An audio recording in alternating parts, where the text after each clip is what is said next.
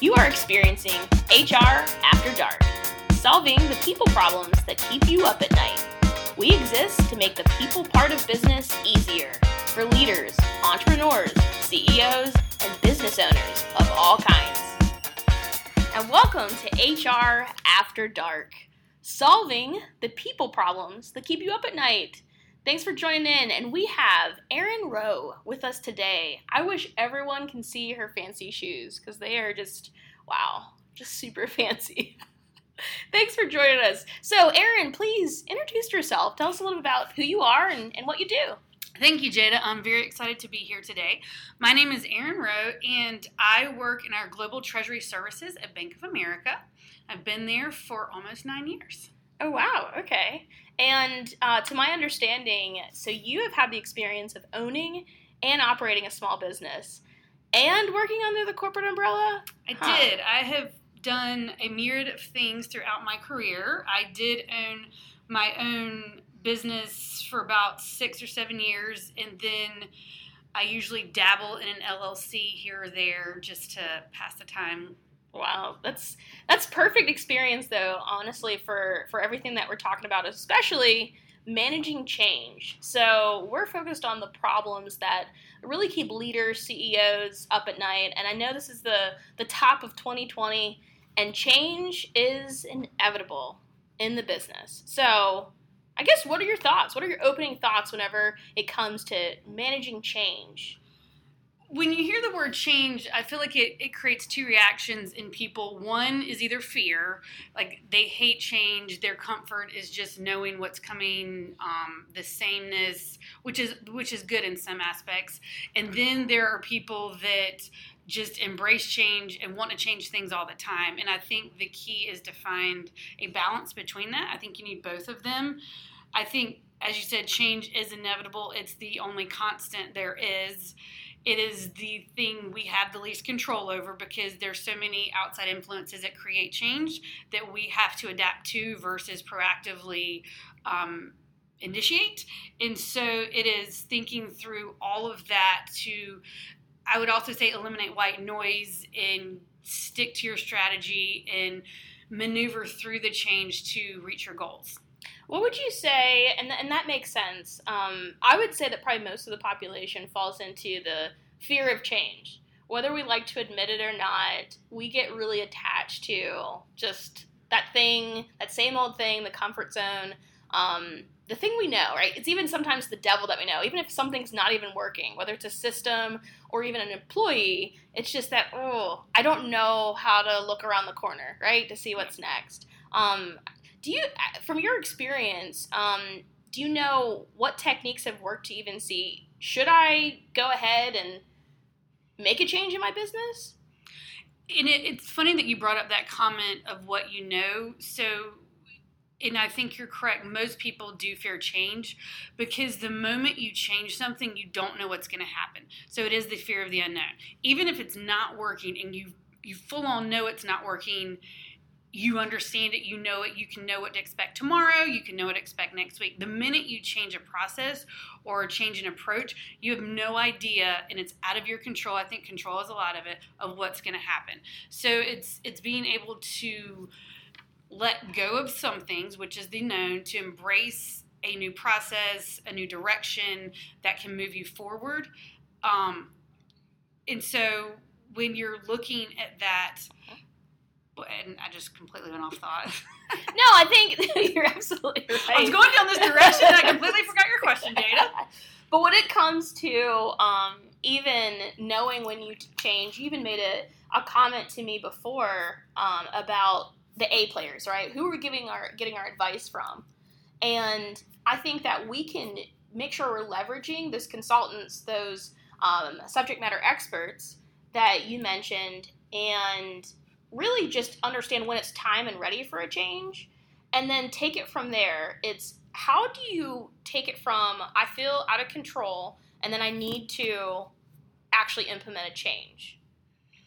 So I think part of that process is getting your baseline, knowing what you are an expert at. And the things that you are not an expert at get insight from other people whether it's an accountant whether it's your banker whether it's um, an investment consultant whether it's an hr expert you know know what your strengths are because Love i it. feel most Yep. people know their strengths Mhm. and attach their business plans and models to that strength without looking at everything that a business encompasses. And so, getting the insight from people that might have a different lens than you. And then it's also trusting them and knowing when it's time to let go. The first step is always the scariest. I would definitely create a plan and a strategy that's bigger than Yep. a month strategy or a week strategy, Yeah. even a five year plan and go back, that's going to be very broad. It's going to be, um, you know, not step by step in a five year plan. But you have to know where you're going to go in order to backtrack. And so, what happens is you have your five year strategy, you have your goal, and like I said, whether it's sell your business, increase market share, expand your employee base, Great. whatever your personal goal is for your business. And then having the insights that are given to you from multiple different people as the world changes, the economy changes, as um, the culture changes, Mhm. they can step in and give you some direction at a moment, whether it's a year into your plan, a month into your plan, and it's taking that direction and then sitting down for a moment and saying, okay, this is going to change. I have no control over it. My business model is trying to move forward, but now I have a change component. Do I need to step to the right? Do I need to step over it? Do I need to just step straight through it? But I'm going to get direction from that person once you establish how you're going to manage through it, that will then trickle down through your business processes to your, let's call them frontline employees, because they have to buy into the change Mhm. because you are looking at your business from a 3,000 foot level. They're looking at it from a day to day, hour to hour basis. And so you get to see farther in the future than your employees do. And there has to be that transparency of communication so they know that you are looking forward. They understand that their role is vital to getting to that place and understanding now we have to get into the nuts and bolts of what does your job look like every day to get to that next step through the change totally makes sense and so many good points. Like I just want to unpack this right now because whenever you were talking about first the subject matter experts and you're working with them, you're collaborating with them on that plan, but like I even picture whether it's an, an action sheet or an Excel sheet and literally what does that look like, especially for control freaks like myself, right? oh i love excel it's my favorite oh my goodness. And so, especially for the control freaks, where we want to know what is what are the milestones that we need to look at on a weekly basis, a monthly basis, and so that we can help navigate that change. We know what to expect then, and so it takes some of the fear away from it. And then we can also, you're right, communicate that to employee base, whether we need to get them involved and which level to get them involved at whenever we are implementing some type of change. so i and change is such a broad word Right. it can be it can be massive change like um, you know there's a policy regulation that eliminates your business completely or let's just say there's a policy that regulates your business to the point that okay let's say we're car manufacturers so in europe they're creating a policy that you now have to manufacture electrical cars from a year going Wow. forward Okay. so if I'm a car manufacturer and I've been doing this for 100 and something years, that's a big change that's going to take planning and it's not going to be an immediate change. Um, so I would take, and also I would prioritize your changes because every change isn't an extreme one, and you don't want to make it an extreme change. Meaning, if it if it's a small bump in the road, Mhm. don't let that bump throw you off kilter. Like, oh my God, we have to Mhm. change everything because of a, sm- a small instance.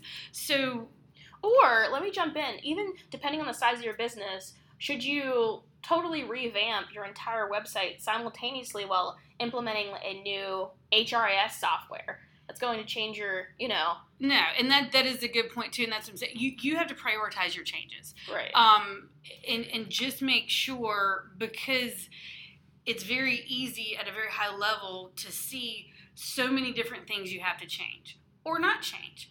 But then once you trickle them down to your employee base, that's a lot of work to even instigate one type of change. So you definitely want to make sure you're not a change monster. I would say, just meaning we're going to change everything all the time, or we're going to go under. You know, so it's being strategic. That's why you have to keep a plan. Right. You have to keep it, um, keep the emotion out, keep it very fact based. That's gonna be hard, but It okay. is, but all that's right. where you're going to use your um, insight, and that's where you bounce ideas off other people. Because if I'm very passionate about something and I get really heated or emotional or excited, I'm going to focus on that and go, go, go. And so that's where I have a group of people that I ask questions about because they're going to play devil's advocate for me. And you need that in any kind of instance because I have one lens Mhm. and right. although I try to have multiple lenses, I have one lens, and Right. so it does take me bouncing ideas off of other people to come down and, and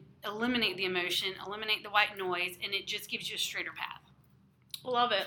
I mean, I think it it totally makes sense. I think that we should also anticipate the pushback that we're going to get from um, employees at all levels, right? So Yes. if it's just the leadership team or committee that's coming up with this idea um, and they're all excited about it, I think that taking it to the next level of anticipating, okay, so I like to say, let's poke holes in it. Yeah. Right?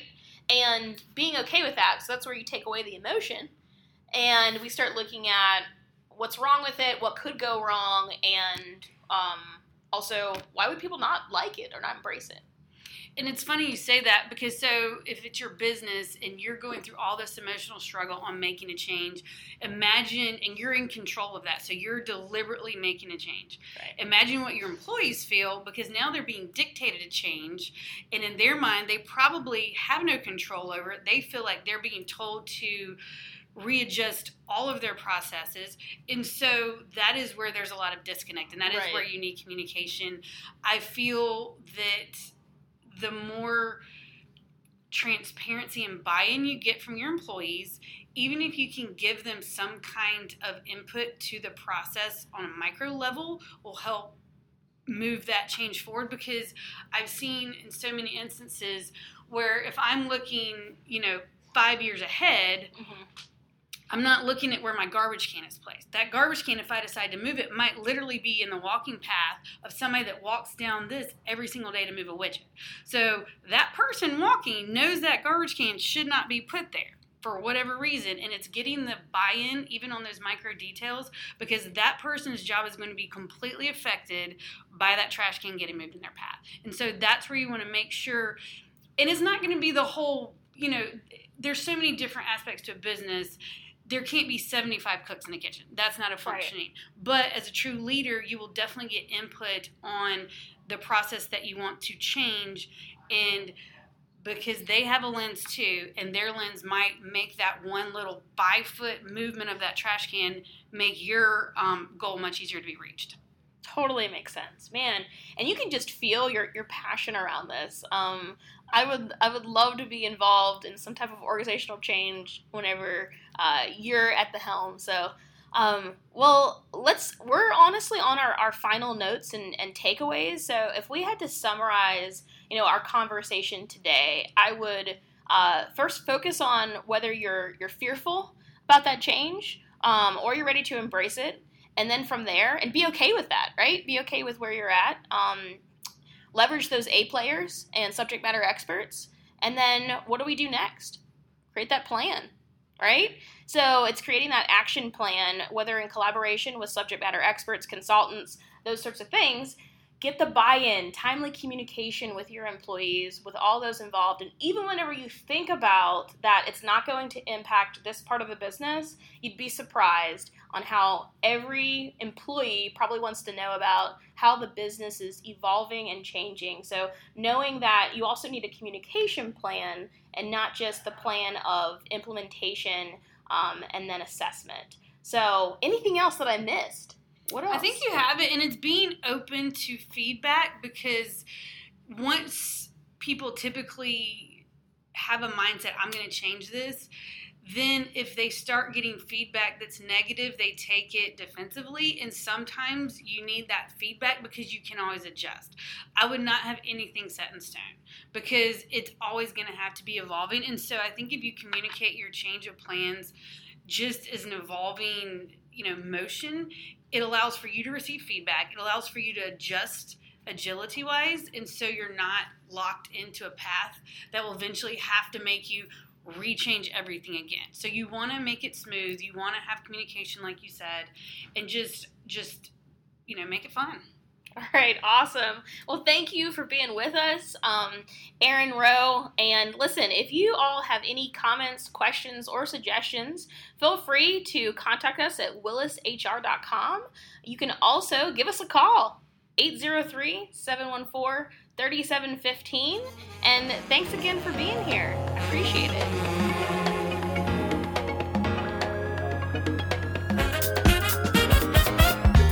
just wanna know the truth.